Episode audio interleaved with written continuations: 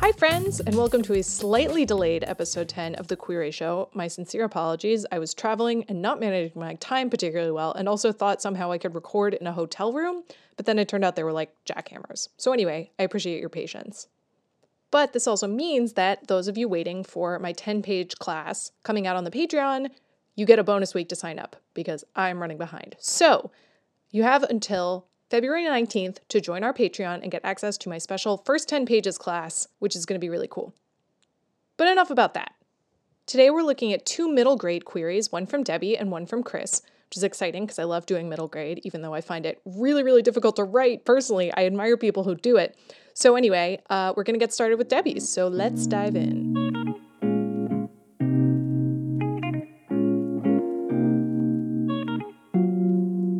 Okay, so Query number one from Debbie. Thank you, Debbie. I'll read the whole thing and then give you notes. Dear Agent, Sunday Night Earthquake is set in the near future when the big one rocks San Francisco during a nationally televised Sunday night baseball game, forcing 12 year old Giants fan Maddie to team up with a rival fan and a lost dog to find their way home through a broken city. It's San Andreas, the movie, for middle graders, starring a kick ass girl and an equally opinionated boy. Maddie and her mom go to the ballpark together, but mom is at the garlic fries stand when the earthquake hits and is among the missing. Maddie has to return to her house on the peninsula to reach her fearful puppy left home alone. Maury, a 13 year old Dodger fan whom Maddie rescues during the quake, is separated from his dad and desperate to get back to LA. When they realize trains aren't running, the kids set out to walk down Caltrain tracks. An aftershock in a tunnel reminds them of the horror they cannot escape.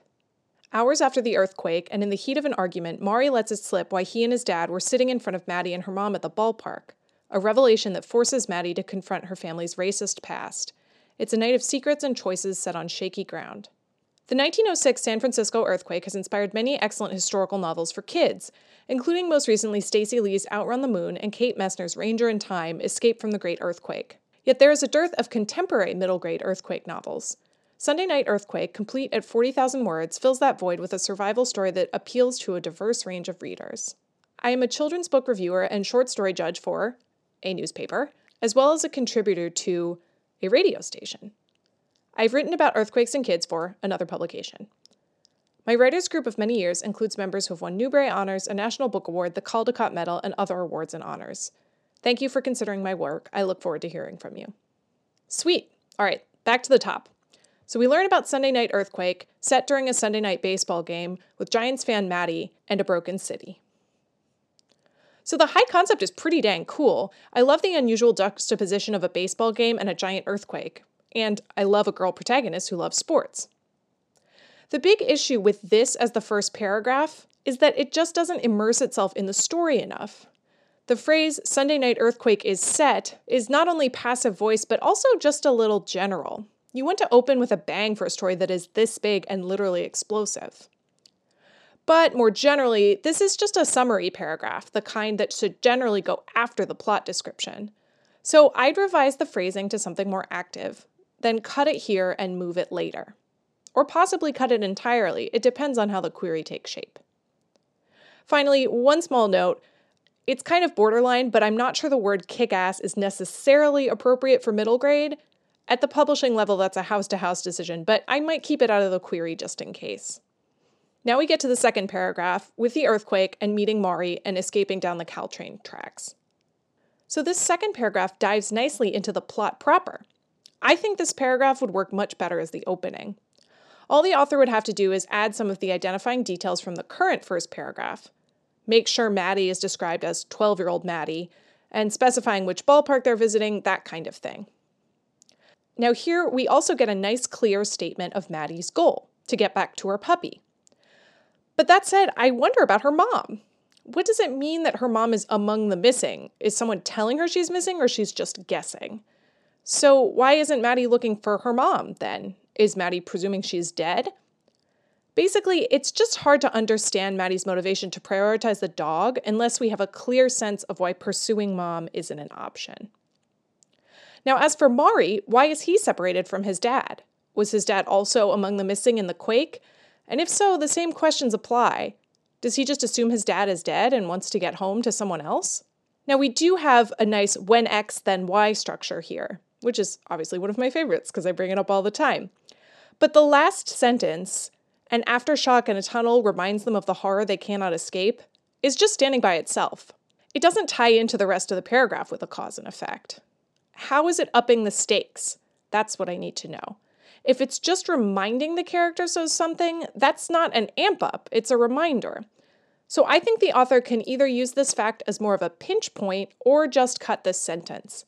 If the aftershock does something like, say, compress their window of opportunity to get home, that could help. Now we have the sense of the climax where Mari and Maddie have an argument and she learns about her family's past. So there's lots going on here. But my first question is about the timeline because this starts with hours after the earthquake. The previous two paragraphs had me thinking that this novel took place over several days, because their walk probably isn't going to be a short one. So it's a little jarring to read that this happens just hours later, and I'm not even sure that it's necessary to specify how long it's been. I think this paragraph is a prime candidate for but when X, then Y type structure. A sentence like that is inherently stakes raising. But interrupts the status quo, and that's what this revelation is doing, so that structure could work here. Now, the part about the family's racist past, I admit that threw me for a loop it wasn't something I was expecting here, because we don't know what race or races Maddie and Mari are. I'm also having trouble understanding exactly what this revelation entails, like literally what's happening, and understanding it in terms of cause and effect. I'm not seeing the connection between what could be in the family's past and how this affects what's going on with her right now. But more to the point, I don't see how this revelation ties to Maddie's emotional arc. Why is learning about this particularly devastating to her? We can't know what this means to her unless we know her normal attitude about her family. If she loves her family and thinks they can do no wrong, that's one thing. But if she's a family outcast who resents her relatives, that's another. The writer can't let the reader assume what the emotional fallout from something like this will be. Attitudes are what make characters distinct. No two characters react to events in the same way. That's how stories happen and what makes them engaging. But we can't understand the significance of those reactions unless we know enough about the characters, which means knowing about their emotional arc. Right now, all we know about Maddie is that she loves baseball and loves her dog. So the writer needs to dig a little deeper on the hole in the heart that she has as a character, that emotional hurdle she's going to clear in the story. As for the last sentence that starts, It's a night of secrets, it's could be a more evocative verb phrase. Both the subject and the verb itself could be stronger and more specific. Maybe something like, their near impossible journey home becomes a night of secrets, dot, dot, dot. Becomes implies dynamism and transformation in a way that is doesn't. And now we get to the more meta paragraph about earthquake books for middle grade readers and the word count. You know, it's true. I can't really think of a contemporary earthquake novel with the exception of like those I Survived books, which I'm not even sure are contemporary, come to think of it. So that's a really good point. However, the way this paragraph starts, I assume this was a story set during the 1906 earthquake. So the author ought to tweak that phrasing a bit. Perhaps something like, well, the 1906 San Francisco earthquake has been the backdrop for many middle grade novels. There are a few contemporary stories that dot dot dot. Or even just dive in with Sunday Night Earthquake is a contemporary earthquake novel that dot dot dot, just to avoid being confusing. Next, we get the bio paragraph with all the writer's credits and a little info about their writing group. So they're great writing credentials here, and this author's even written about earthquakes, which is good to know because they're probably bringing some expertise and a research background to the book. However, I don't think there's any need to mention the credentials of the other writers in the writing group it's certainly great that this writer has a chance to work with them and critique with them, but it doesn't really have any bearing on this writer's accomplishments. It's okay to keep the focus on you and you alone because it's your query, so it's your chance to shine. Thanks so much, Debbie.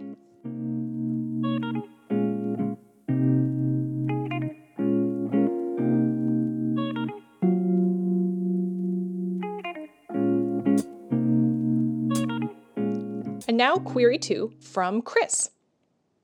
Dear Agent, when government agents recruit 13 year old loner Jeffrey Dean for a secret time travel program, the overweight teen sees it as a chance to locate his birth parents while stopping his bloody visions of historical events. After he completes training in a government facility known only as Oblivion, Jeffrey joins the program's battle to prevent a terrorist organization, the Masters of Infinity, from manipulating the past in order to seize control of the present. Assigned to disrupt a 1938 coup attempt against FDR, Jeffrey arrives alone in the past, pumped full of poison time travel serum. His challenge is to defeat time traveling mercenaries and foil the plot against FDR before the Master's poison kills him. If Jeffrey can overcome his own self reliance and learn to work together with his support team in Oblivion and the allies he gains in 1938, he just might avert a fascist takeover of the timeline while uncovering the truth about his parents.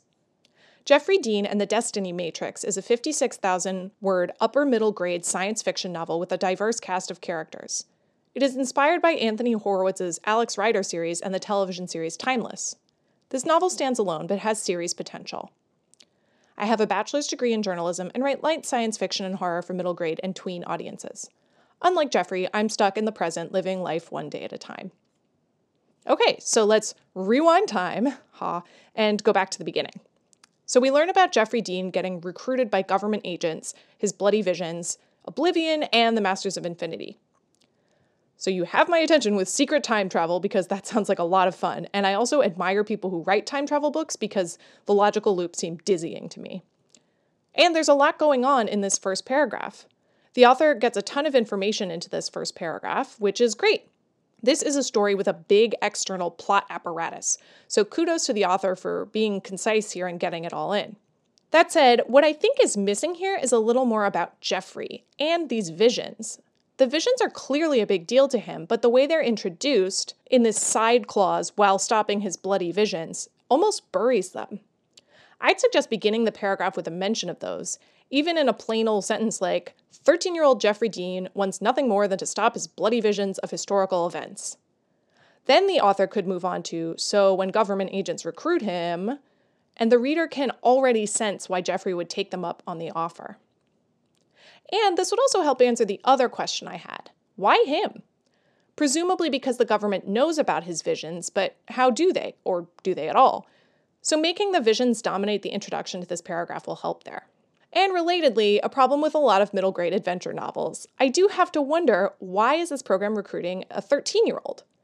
Yes, he has this ability to have visions, but he's still pretty young. Is this program designed specifically for teens? Now, I'm sure there's willing suspension of disbelief here too. I'm not telling the author to change the plot entirely because it's middle grade, and of course the protagonist is going to be middle grade age. But maybe just a hint more about the program would help here. Finally, one small note 13 is a perfectly appropriate age for a middle grade protagonist, but I wouldn't refer to him as a teen. Then it sounds like it's going to be YA, and you don't want to throw the agent off as they're reading. Okay, so now we get to this coup attempt against FDR, poison time travel serum, the Masters, the Allies, Oblivion. It's all coming to a head. And it's super cool. But I do have a few questions. So, why is the serum poisoned? Are we to understand that the evil masters got to it before Oblivion noticed? In other words, I'm wondering whether the ticking clock of this poison was part of Oblivion's original plan, the good guys. Plot wise, it's a great choice. It's a ticking clock but I want to make sure that its presence is shown to be logical. So, to that end, if the masters did poison the serum nefariously behind the scenes, I'd consider using a but when sentence here. Something like, but when the masters get a hold of the time travel serum and poison it, Jeffrey will have to. Dot dot dot. That shows how the stakes are changing and getting amped up. And I like that we have this hint of emotional stakes here too. Jeffrey has something internal to overcome his self reliance. Although I'm not quite sure self reliance is quite the right word. It's a positive trait, generally speaking. I wonder if it's more that he needs to learn to trust others, i.e., learn to be vulnerable. I think that'd be a clearer way to phrase it. And overall, we need to know about this emotional wound earlier on if it's going to figure in this do or die moment. Somewhere in that first paragraph, or early in the second, we should get a little information about how Jeffrey acts before the plot kicks into high gear. I'm talking personality here, what kind of kiddo he is, so we know where he starts and therefore can see how the change might affect him. And we have these allies. I'm intrigued. I think the author could stand to work in some mention of them. It doesn't have to be by name. It could be a kind of high level archetype, art, archetype, every time. Anyway, something like, a crusty mechanic with a heart of gold, a plucky pilot, and a shy mathematician, or whatever they are. I have no idea if those kinds of characters would be useful in a time travel mission, but that's what I came up with. The Allies are important not just to the internal plot of preventing the coup, but also to Jeffrey's internal arc of learning to trust. So we should know a bit more about them. Now we get the title and the word count and a little bit about the inspiration. It's a very nicely done meta paragraph. I'm kind of on the fence in general about whether it's necessary to specify upper middle grade in a query. And here, given the word count and the age of the protagonist, I think it speaks for itself as upper middle grade. But I don't think there's any real harm in leaving it there. Just a personal reflection. It's not like you're saying middle grade slash YA, because that's not a thing. Also, the author might consider tweaking those inspiration titles and pushing them a bit more towards proper comp titles, especially because the Alex Rider series seems to skew a little bit older than this book, but I admit that I have not read them. Then we have a short and sweet bio paragraph, just two sentences, talking about how, unlike Jeffrey, this writer is stuck in the present, living life one day at a time, which I love. It's short and sweet, good info about the author, and just a little flourish at the end. Thanks so much, Chris.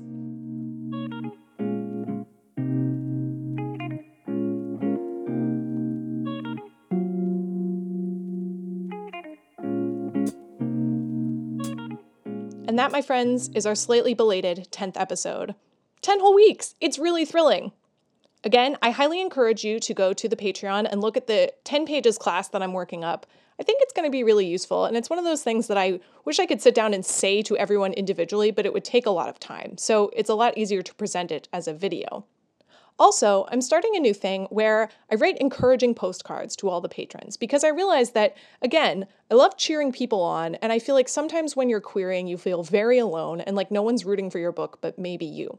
So, if you join as a patron, I will send you a postcard that says, Congratulations, welcome to querying. And then, as you get requests, may even sign with an agent, they'll keep coming. You can also head to our website, see all the past episodes, and submit your own query for the show. That's thequeryshow.com. Very easy to remember. I'm always looking for queries in a variety of genres, so don't hesitate to send. It might take me a while at this point because I'm getting a huge queue, which is fantastic, but I definitely still want them to keep coming. And if you like the show, tell your friends. Tweet about it, send them an email, I don't know, Snapchat it. It's really great to have people reach out to their networks and share because it's really cool to see you guys liking it. And I'm going to record some new bonus episodes this weekend, hopefully, because I'm taking a little writing retreat with my friend Amy, and her book comes out in the fall. It's called Emmy in the Key of Code, and it's delightful middle grade. The plan is we'll talk a little about the submission process and also maybe read some of our own old queries, which will be embarrassing, but also very funny. So if you're a Patreon supporter, you'll get to hear those. I'm sorry in advance. All right, until next week, stay querying.